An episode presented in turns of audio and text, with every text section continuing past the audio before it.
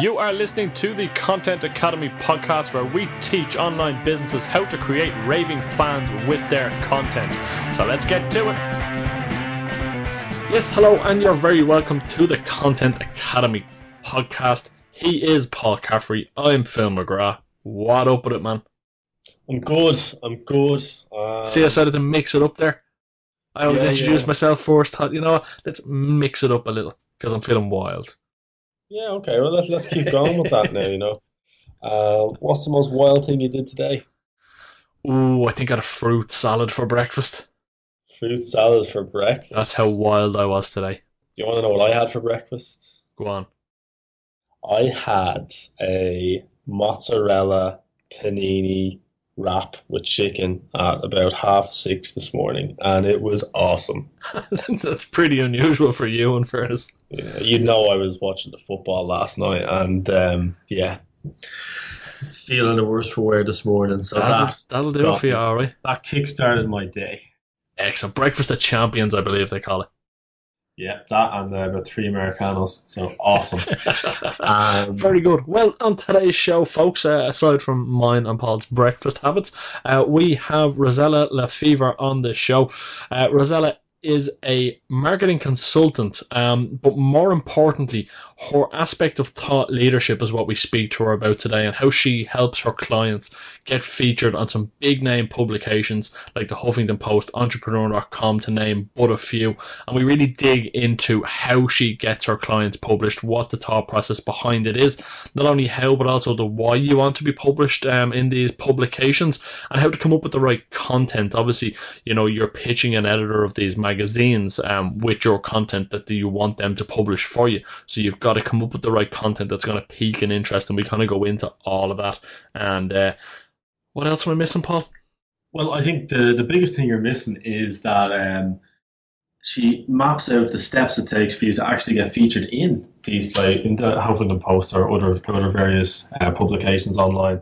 Um, and what that means is at the end of this show, you can actually have an action plan as to how to go about getting onto them.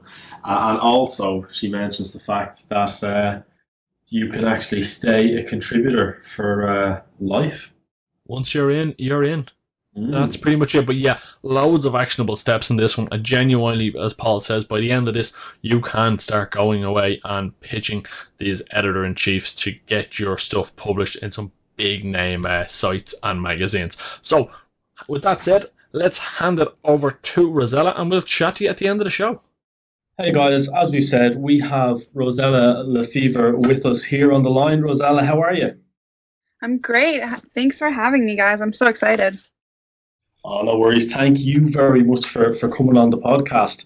Um, I mean, as I suppose, as we discussed in the intro, there's uh, a lot of things that, that you specialize in, being a marketing consultant. Obviously, you're working uh, with the, the Huffington Post.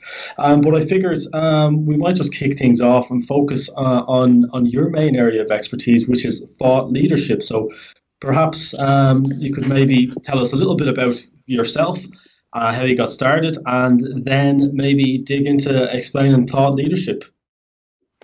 Great. Okay, so uh, I consider myself to be an accidental entrepreneur.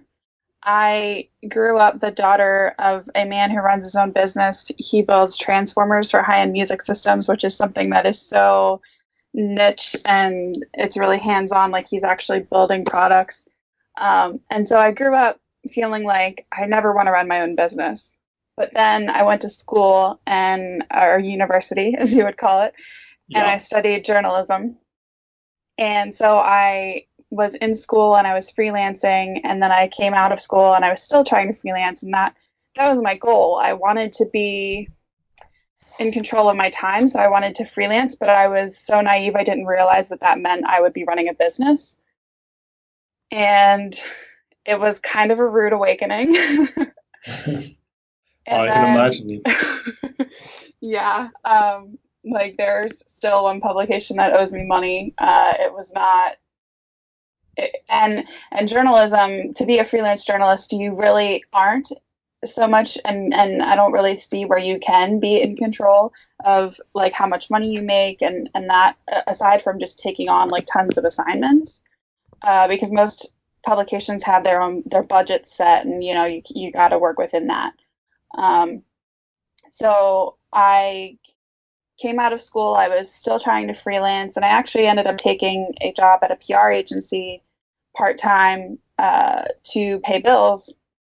And while I was there, I started seeing that my skills as a journalist really set me up very well to help people achieve media relations and you know get published in in magazines and newspapers and get on TV and stuff. So I uh, ended up leaving that agency. It just wasn't a good fit culturally for me. Um, and I left and I decided that I was going to serve my own clients and and start using my journalism skills in different ways. So I also had ex, um, experience with social media, partly just because of my age. I mean, I'm 24. So while some consider my youth to be a problem, I consider it an asset. Yeah, and, brilliant. yeah. Um, and so I started using my experience with that. And, and I had also, while I was in college, I had started an online magazine called MLTS, which stands for Most Likely to Succeed. And so I had gotten used to using social media for that. So all of this experience, I started using it in new ways that I had never thought I'd use it and started serving my own clients. So uh, my business has shifted a bit in the last two years.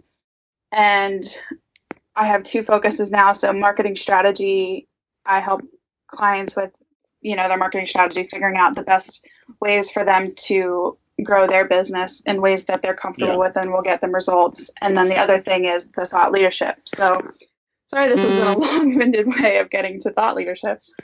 But uh, thought leadership is just what I call um, something that other play, other PR people call like contributed articles and stuff. I focus on using your writing to convey your expertise so that you can become known as a thought leader. And so I have helped clients by ghostwriting articles for them. They share with me their expertise either in interview form or they'll write an outline themselves of an article and I'll go and I'll like write it for them. And I often, the other thing that I really am very good at um, with those clients is actually coming up with the topics. So we can turn something that may be a little boring into something that's really fun to read um, and a little maybe surprising or controversial. So Excellent. I help clients that way. And I also do teach workshops. So if you are confident in your writing ability um, or fairly confident, like we could work together and just get you set up to write your first piece and then I and then there's like, you know, worksheets and stuff so you can make this a repeatable process. Oh, excellent. Um, I mean, there's a lot of stuff there to dig down into.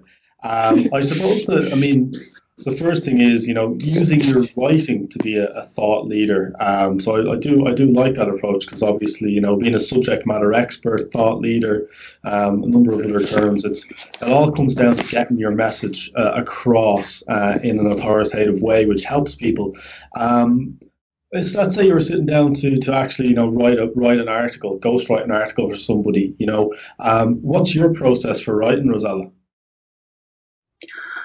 Uh, I it's gonna take me a minute to even think how to answer that because it's so just natural for me. Um, if they if they don't give me an outline, I guess it's a little bit different. So I would I we would come up with the topic together probably, um, unless they have something they really want to do. It en- it often ends up being in a client relationship for me where we run through the few ideas they have in the beginning, and then after that, they're like, okay, well, what do you have? So then okay. I I come up with the topics mostly from there on out. Um, so I mean, sorry to sorry to cut across you. So I mean, if you were to no. take even that section there, so say you have a client that's come to you and they have some ideas, and maybe we're not too overly enamored with those. How do you go about then digging a little deeper to get something that you can work with? Sure, that's a great question. So, uh, one example I love to go back to is this client, Steve. He's an intellectual property lawyer from Arizona. So, he uh, saw that I wrote for Huffington Post and reached out to me, and we started working together. and we got him published in Huffington Post and Entrepreneur and some other places. And so we had gone through a few article topics before we got to this point where we were having conversations about marijuana because in Arizona, obviously in America, that's a hot topic. They ha- their marijuana sales are legal, so uh, and they're not in most of the rest of the country. So I don't remember exactly how we got onto him sharing with me that in American trademark law, there's a rule for trademarking the name of a business, wherein you can't really trademark a business name that contains a keyword that refers directly to the service or, or product sold. So any marijuana business that has the name like marijuana or weed in it is basically untrademarkable. So we had had this little conversation somehow about this, and I ended up thinking to myself that it was such a great topic if we framed it the right way. And so we framed it as the little known consequence of selling marijuana. And it works because people are obviously, if, if it's illegal in most states, people are going to think that there are probably tons of consequences to marijuana and they probably feel like they know all of them, you know, like you might get arrested or whatever. Mm, yeah. Um, but so what is the little known consequence that you know it, it should cause the reader and i think it does cause the reader to wonder what that little known consequence is and then it's a really interesting way of introducing trademark law. So, I mean, obviously, you, you you've spoke with Steve and you've you've kind of figured that bit out, um, and you know where you're going. Do you obviously then get Steve to give you an outline, as you said earlier, and then you'll kind of buff it up a bit, or how do you generally go about doing that with your clients? Yeah, so uh, with him, we often used outlines, mostly just so he would give me the all of the finer points of the legal stuff that we had to talk about because obviously there he's way more of an expert than me and I'm not going to be able to figure it out on my own. Mm. He'll have to tell me.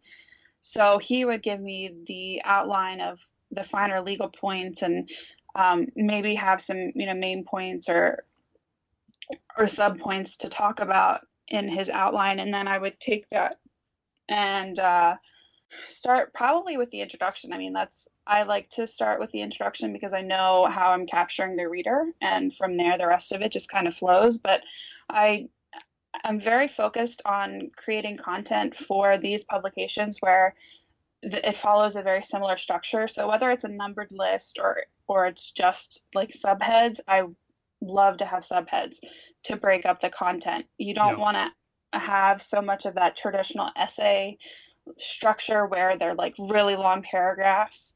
You know, I, when I was in grade school, the rule of thumb was a paragraph was three to five sentences, and I love to tell people to break that rule. Like, you know, throw in a one sentence paragraph if it's something that really you really want to get across. You know, so and headlines help. I mean, as a reader myself, I don't like to read things that are just like big chunks of text. If you have subpoints, so I can skim it first and know roughly what you're talking about before I actually dive into it, that makes me happy as a reader. So that's the way that I like to write for my clients too. Okay, I see. So I mean, he we'll, we'll continue with Steve, obviously. Um, so I mean, Steve has given you all these headlines, lines, and he's kind of refined the uh, the legal points for you when it when it comes to this piece of content. But I mean, in terms of your structure that you've spoke about, is there any key things that you feel that um, people should be doing that they're not? That's really causing their articles to suffer. Well, I don't know if it gets to structure, but I I think people hear thought leadership and, and think that to get clients to their business by contributing articles to these sites that they have to actually talk about their business in the article. And so that's a big thing I warn against and I, you know, work to never have happen for my clients and students.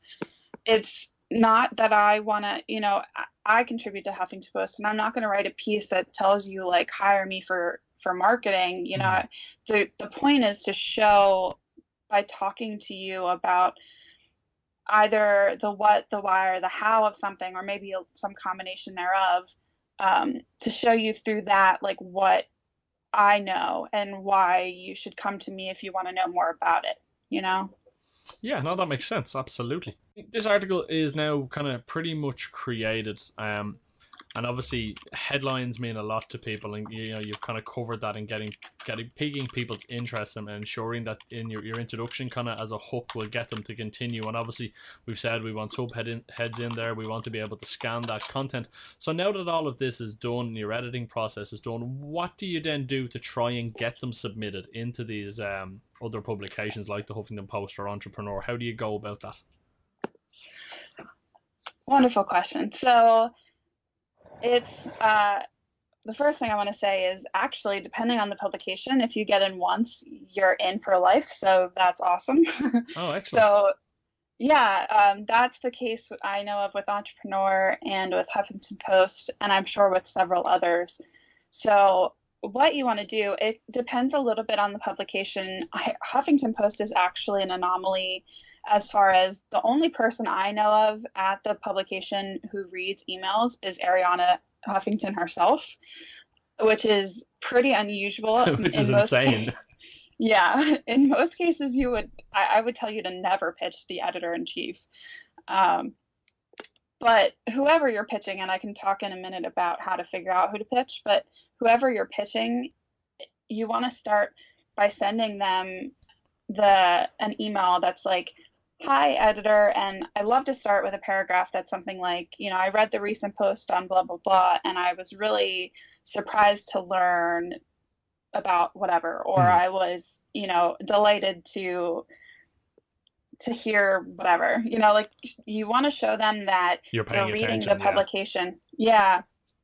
so if you know it's a little bit of flattery that gets you everywhere um, so you know you open with that soften them up a little and then you say you know I, I, would love to contribute to whatever the publication title is and and say you know so i've come up with this article topic for you. I think your readers would really love it and this is the headline in the post i would talk about. Fill in like the subheads here. Um, and then you basically just ask them like can i send you a draft and in most cases, for your first couple times submitting something, I would suggest you actually have the draft ready. So if, if they do by some miracle respond to you in two minutes, you, you can automatically, yeah. yeah. So, you know, if you've got their attention, you don't want to lose it. So I definitely recommend having the draft ready. And so then you might ask me, well, what happens if they don't respond? And which, let's be honest, is likely. yes, it's likely. And it's also where so many people get thrown off and then they never get to contribute somewhere because they don't bother to follow up. So I always tell you to follow up. Uh, and so how do we? Sorry, yeah, oh, you're probably going to tell me this. I'm going to ask you. So how do we? How do we? How do we send a follow up without being too pushy? Yeah. So uh, my recommendation is to follow up like a week later and say, hey, I, you know, and hit reply, like so that the original email is in the bottom of your first follow up. But in your first follow up, you would write and say, hey, I, you know, sent you this, or I sent you this pitch and I really still think that this would be a great fit for your website or your magazine. Um, and just to make it really easy for you to consider, I'm attaching the draft here. So you would attach the draft. so they're, and, getting, they're getting the draft whether they like it or not.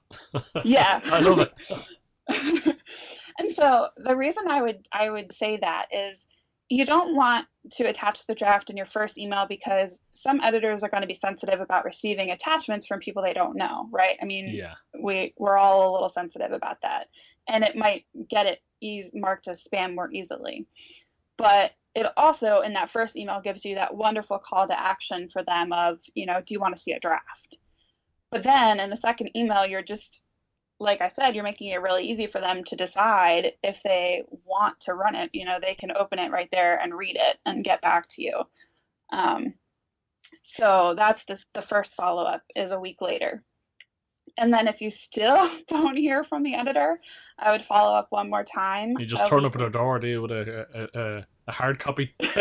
Just knocking the door. Here, read it. Yep. Yep. um, so I would send them a third email and I would just say, you know, I'm following up one more time. I sent you the draft last week. Is there any chance that this will work for you?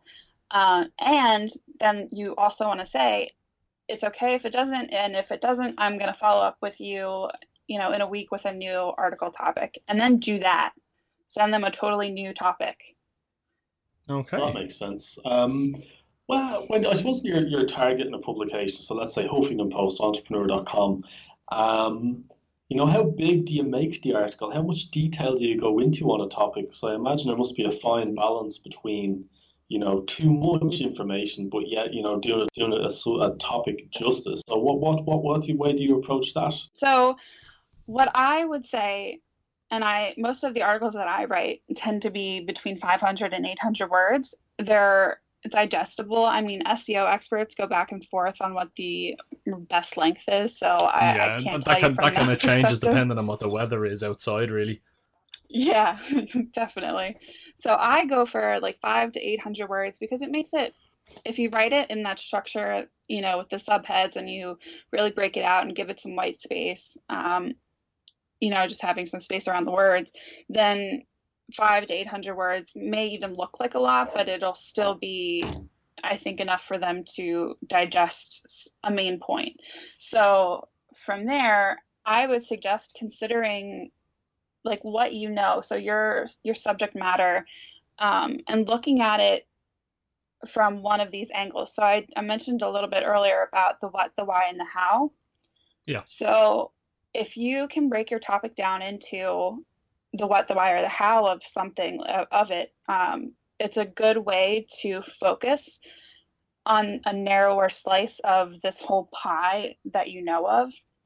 So by that, like it could be um, what's causing your shiny object syndrome. If you're maybe a life or business coach, you might deal with people, clients who often struggle with shiny object syndrome. So there, you're talking about you know, very simply as the title would suggest, you're talking about what causes it.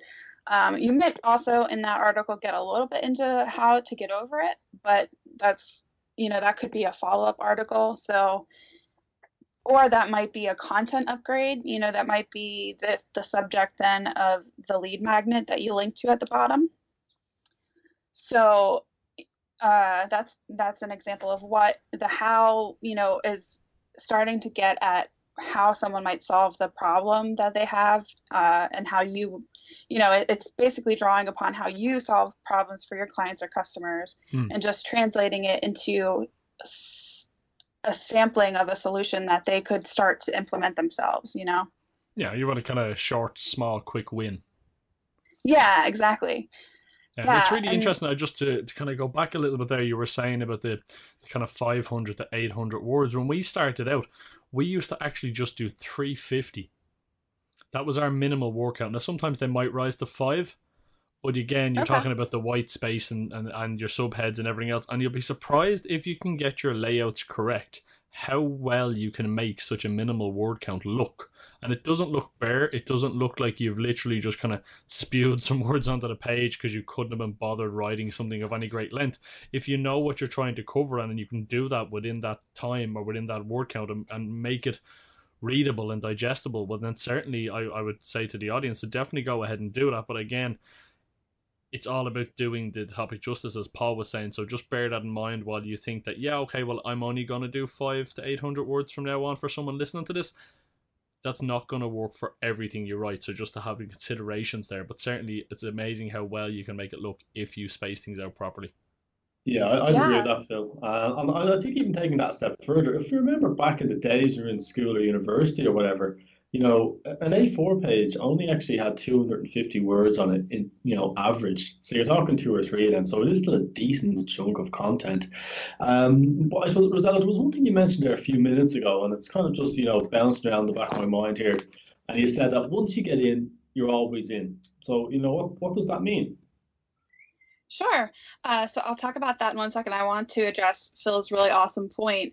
I mean, I remember from my days as a journalist when a, an editor would assign a piece and tell me I had to hit a certain word count, and I was like 50 words be, like short of it, and I was like, how am I going to get 50 more words out of this? So yeah, you know, and, make it re- and make it read right.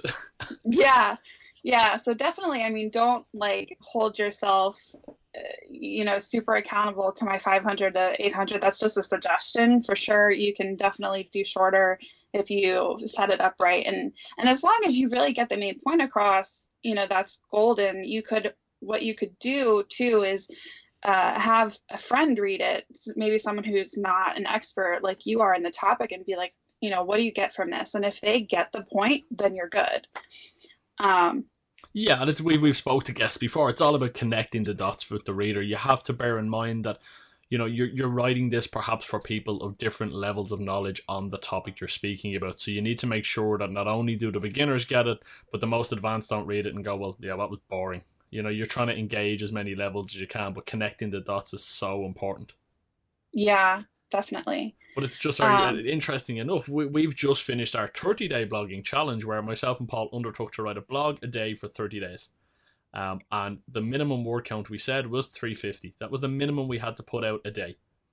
Okay. I don't think I wrote anything less than a thousand words every day.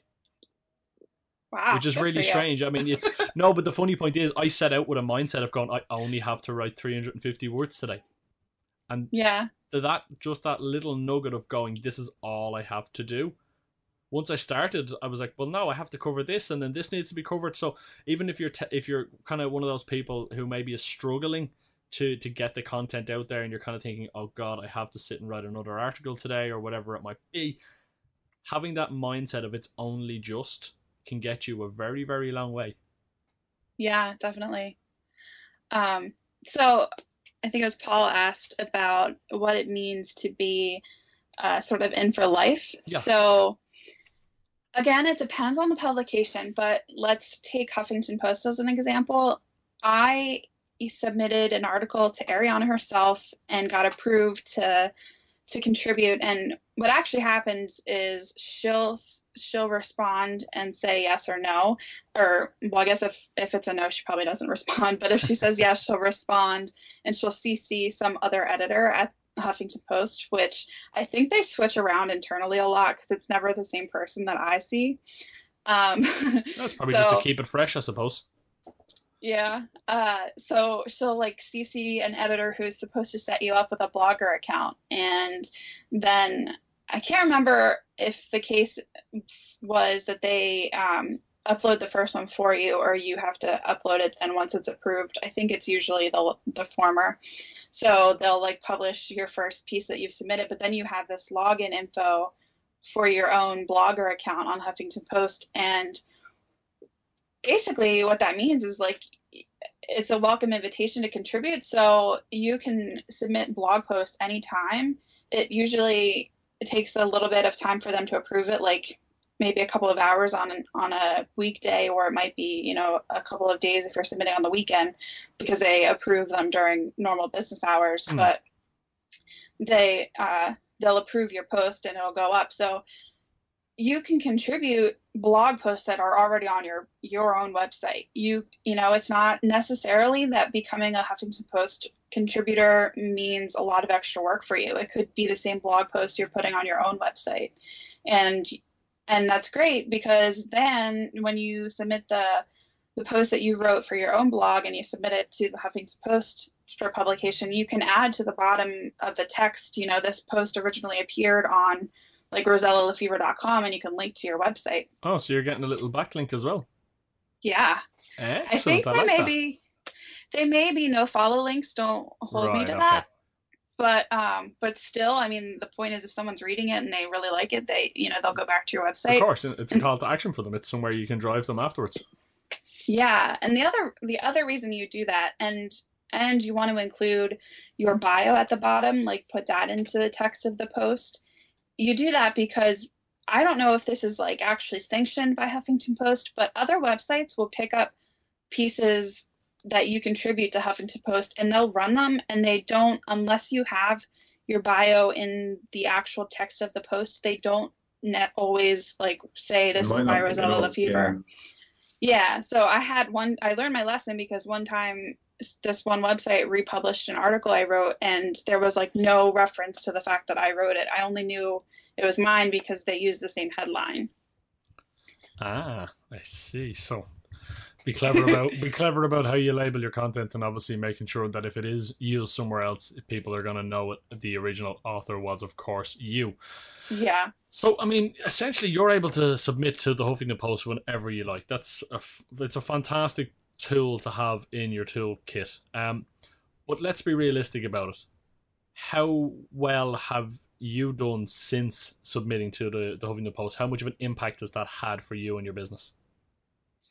That's a wonderful question. So I I haven't seen like a ton of traffic to my website from it, and I see this in Facebook groups. People will comment and say like, "Do I really want to write for Huffington Post? I mean, will it really get me traffic?" And I can tell you from my experience, it won't get you a ton of traffic, but it can bring you the right clients. I mean, I've made thousands of dollars from clients who've found me through there, which to me makes it all worth it, you know, especially since it's as easy as republishing a blog post I already wrote for another place. So it's brand association is really what you're gaining from it. Definitely. And then I've had clients who've, you know, gotten hundreds, maybe even thousands of people to sign up for their email list because they were contributing there. Uh, my one client, Alexis Needs, um, or we work together to get her in there. Uh, we don't work together anymore, but yeah, yeah. Uh, she so she contributes to Huffington Post. Um, well, she's been on maternity leave, so I don't know how often she's done it lately, but she was contributing for a while, and she was getting thousands of shares of her posts, and then she was also getting like translated into other languages. So you know she's recognized probably worldwide by certain people, you know. Yeah, that's excellent. No, I'm just I was just curious. I mean, I'm I'm a big yeah. advocate of everything we do must have a reason. Um, and what was the main reason for you? What were you getting from it, and how was it working out? So there you go. You may not get tons of traffic, but certainly the brand association that you get from that can have knock-on effects elsewhere in your business. Yeah, definitely. I mean, that's it's a great thing to have on your website. You know, as seen in Huffington Post you know, go look at Kimberly Luna's website. She, you know, it says there SEN in, and there's a bunch of different logos. So I could do the same. And, you know, if I'm promoting a webinar, I can put on there, you know, a CNN, Huffington Post. And it just, it just gives me a third party validation. Like, you know, and, and it really does help for people to see me as a thought leader. Oh, absolutely. And Paul, we get this. This is this, we have the same, we have the same thing. Yeah. Um, you know, when we started out, we, we managed to get in the door of the national radio station here in Ireland. Um, we were approached by them because of our, our football podcast that we were running uh, which then became okay. which then became their football podcast. And then the broadsheet newspaper came knocking because we were on the national radio broadcaster. We must be experts, which let's be honest, we, we were. But you know, for us to be approached by a, a newspaper, a national broadsheet, it wasn't a red top either. To say, can you come and write for us? We we're like, yeah, sure, no problem. But I guarantee, had we not got our foot in the door with the radio station, you know, we, we may, well, I say guarantee, but the chances are we wouldn't have been picked up so quickly. Well, I mean, look, yeah. let's face it. That's the reason they um, they took us on on that credibility. You know, then we got that initial foot in the door to have the conversation, and then you you get the opportunity to prove yourself once you're you know in there. And I suppose it's the same with a webinar. If you know, as featured on in the Huffington Post or seen on Entrepreneur.com, that's what gets somebody to the webinar. You've then got the opportunity to prove yourself on that webinar, which you will ultimately still have to do. Um, yeah. Get more people in the room uh, is certainly a very very positive thing. Um, there's actually there's a blog post that you, you released there a, a couple of um, recently, Rosella, uh, about vision board. Um, is that something which you would you would do um, you do a lot, or you know, what what's the thinking behind that blog post? Oh yeah, so that was actually my failed attempt at doing a blog a day for 30 days. Um, so I was looking for content to write, but I my ideal client is a female entrepreneur who runs a service-based business and wants help with their marketing strategy. So I was just thinking that that's something that she is probably has probably thought to do or has done and could relate to. Uh, so, I mean, vision boarding is just something I, I really enjoy doing, and it helps me, you know, figure out what my goals are and, and go after those goals. So that's what that was. Yeah, no, that's cool. I mean, and you know, that's something that I am a fan of as well. I think I picked it up from Hal Elrod's Miracle Morning, um, and then just having a little visualization board and just checking in on it and kind of having the bigger goals there to kind of remind you, you know, why you're getting up early, why you're putting all the hard work and hours in. So um, it was just something that caught my eye. Um, Yeah. So that's cool. I like that. For our listeners now, obviously they're very, very intrigued and they're kind of thinking, "Do you know what? I want to start writing for the Huffington Post or Entrepreneur or some of the other major publications. Uh, We've obviously gone through kind of the process to get you there, but in terms of coming up with key content, did you think these publications are going to to really want? Is there a way that you kind of look at what they have and figure where you can vary, or how do you advise people on that? Yeah, abs- uh, I mean, obviously these that's- these publications are, are have hundreds of people writing, and then they've their internal writers. So you know you can't write something that's already been there, but you just may not have seen it. Yeah, that's a that's actually it alludes to a strategy that I do use with clients to come up with topics. So say you want uh, say you're a travel agent and you want to contribute to Huffington Post travel section and there's an article there um, you're looking through their blog and you, you see one article that's like eight ways to travel as a broke college student. You could take that several directions right? You could make it um, and it could be as simple this this might sound ridiculous but it could be as simple as like five more ways to travel as a broke college student Yeah. or you might make it you know 10 ways to travel as a broke couple or maybe it's even just why you should prioritize travel as a broke college student So do you, and again, I, I I'm, I'm open to, to to your knowledge on this. Is that something you would advise people to do? Is it the case that you should look at what they're publishing and see where you can tie in with something that you know they've already accepted? yeah i, mean you so okay like the eight more way or the 10 more ways or whatever i said to travel as a broke college student that might be a little bit too similar if this is your first time contributing Okay. uh, you know that might be better once you're like a lifetime contributor to entrepreneur or huffington post that might be a great way for you to come up with topics and submit that um, but like 10 ways to travel as a broke couple i think it's varied enough from the original but something and it's it's something that people are going to be i think intrigued by so as long as it sort of passes that test of like would someone else want to read this and Hmm. and they're like feel free to crowdsource it a little bit with some friends you know ask Yeah, them yeah.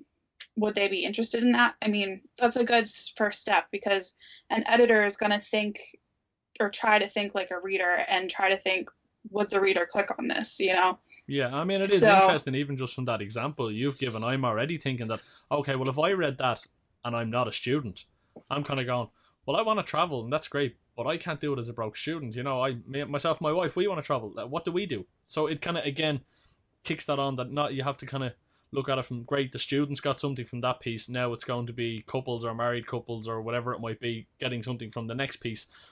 So you know, it's it's just about varying it. And I really like the way you, the way you approach that. And it's just I know from our audience the way they're sitting there thinking at the moment is kind of great. I want to do this. How do I ensure that they accept my article, or how can I give myself the best chance of getting my article accepted? Yeah.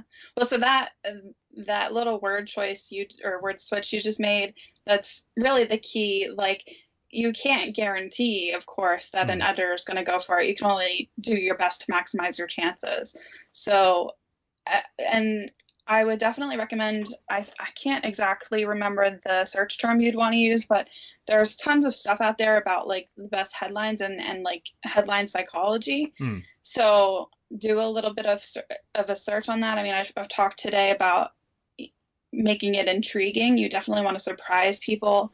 Um, there's a there's a theory, mm, I it's actually a practice, I guess, of writing headlines in a way that makes a promise and util- utilizes adjectives in a specific way and stuff. And um, so, I mean, there's definitely stuff out there really if you want the editor to if you want to have the best chance of the editor approving something like work on your headline of course they may not stick with your headline and they you know they may love your article topic and decide to change the headline but starting with a really strong headline is a great way to capture their attention Yeah, absolutely. So one more question for you on this because I know we're getting tight for time. Sure. In terms of finding the people you want to be contacting within these publications, I know we said kind of Arianna Huffington was uh, a bit of an anomaly, but is there a process that you have or a way that you have that our audience could utilize then to start finding people to start contacting? Yeah. So, uh, well, if you guys are up for it, I can send you this little ebook I have called "Secrets to Finding Contactor uh, Editor's Contact Info," and Absolutely, and we'll off, offer that notes. to the audience. Yeah, oh, well, awesome. Well, tell you what, that answers that. What we'll do is we'll make sure we get that from you, and for anyone who wants it, folks, you can get it in today's show notes, and we'll make sure the link is there. Paul, I don't know about you, but I think we've got so much out of that. Were we to go on any further, we might muddy the water. Have you any more questions before we wrap up?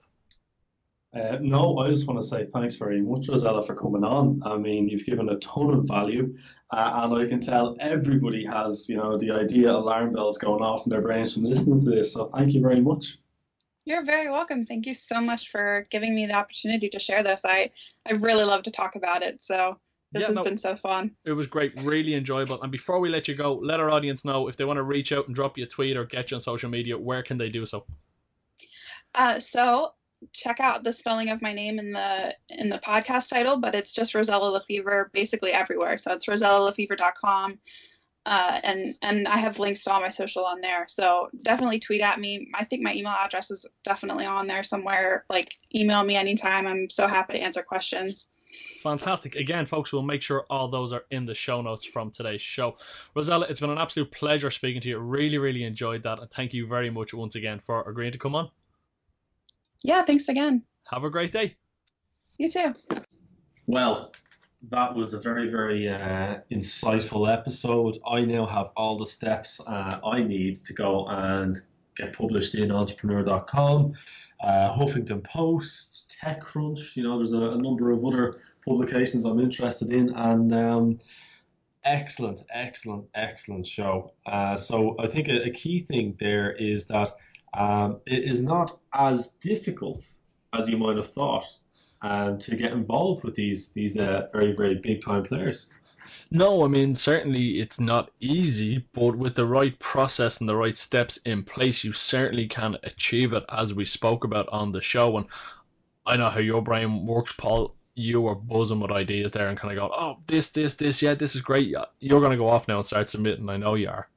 Yes, yeah, yeah, I absolutely will. Now, the only thing which has actually come up um, is I write about a couple of topics. So I write about technology, um, football, uh, and obviously online businesses and what we're doing here. So I'm like, oh my god, can I can I write for all three of those topics uh, for each of those publications? So that's something I probably need to narrow down and decide I'm going to go on this platform and talk about this, and that platform and talk about that. But uh, I certainly will be uh, investigating it because, um, again, it is something which I thought, yeah, I should do that. That'd be good. Yeah, but I've actually never put the time into doing it. So um, yeah, and a lot of these the kick I need. Yeah, but uh, I mean, a lot of these ideas is again, people get stuck on the how, and you know, once you understand the process it makes the goal that much more attainable. And I think that's the big thing we can get from today's show with the action steps that Rosella has given us in terms of finding the right content, getting the contact details. And by the way, for anyone, as we said in the show, who wants to get a hold of Rosella's guide for finding the editors you want to start contacting, you can check out the show notes. There's a link to her ebook there that has all the information you need. So it's content.academy forward slash episode 27 for the show notes there. And you'll see that link at the bottom of the show notes to get a hold of that one. But I mean, there was so much in there, Paul. I mean, you know, breaking the topic down into the what, the why, the how, you know, it's a great way to keep you focused focused and make sure you're delivering the point that the you know when the editor in chief reads it and looks at the subheads that they're gonna take interest in it. Hopefully. Yeah. Well, look, this is it, and uh, also what has worked well for other articles that have gone before and kind of maybe taking that slant and applying it to your topic uh, or actually maybe tweaking that um, successful article uh, to fit what you want to write about. I, I thought that was quite good as well because um, obviously it's one thing to get published, but it's another thing to um, be successful and have more and more people, you know, eventually find their way back to your social media, to your online business or, or whatever it is. So I yeah, like but I mean, even even on that, I mean, Rosella was saying about having your bio in the body copy of your article because she had an experience where an article she that she'd published on another publication was then syndicated somewhere else, and she didn't get the credit for it because they didn't link back to the article. But also, if it's something you've published on your site that you then want to get published elsewhere, you can put in an as featured by or as featured on, should I say, which will give you a backlink to your own site. But in terms of brand equity and being seen as a thought leader, it's a great way of pushing your content out there, showcasing what you know on a topic. And it's kind of a soft sell, as as Rosella was saying. You know, you don't write something saying "come to my business and employ me um, for my services or my product," but you're showcasing what you know about the topic and let people make that conclusion themselves. That wow, this person really knows what they're talking about. I'm looking for someone just like that. I need to speak to them, and it's a fantastic way content marketing at its best. Yeah, yeah, yeah, couldn't agree more. Um, and I mean, do check out the show notes because there is a lot of value in them as well. Um, so they are Content Academy uh, forward slash episode 27. Yeah, so that's it from me. That is it from me. Until next time, folks, have a great day, a great week, and we'll uh, chat to you soon. All the best. Why was there a question mark in the teleprompter?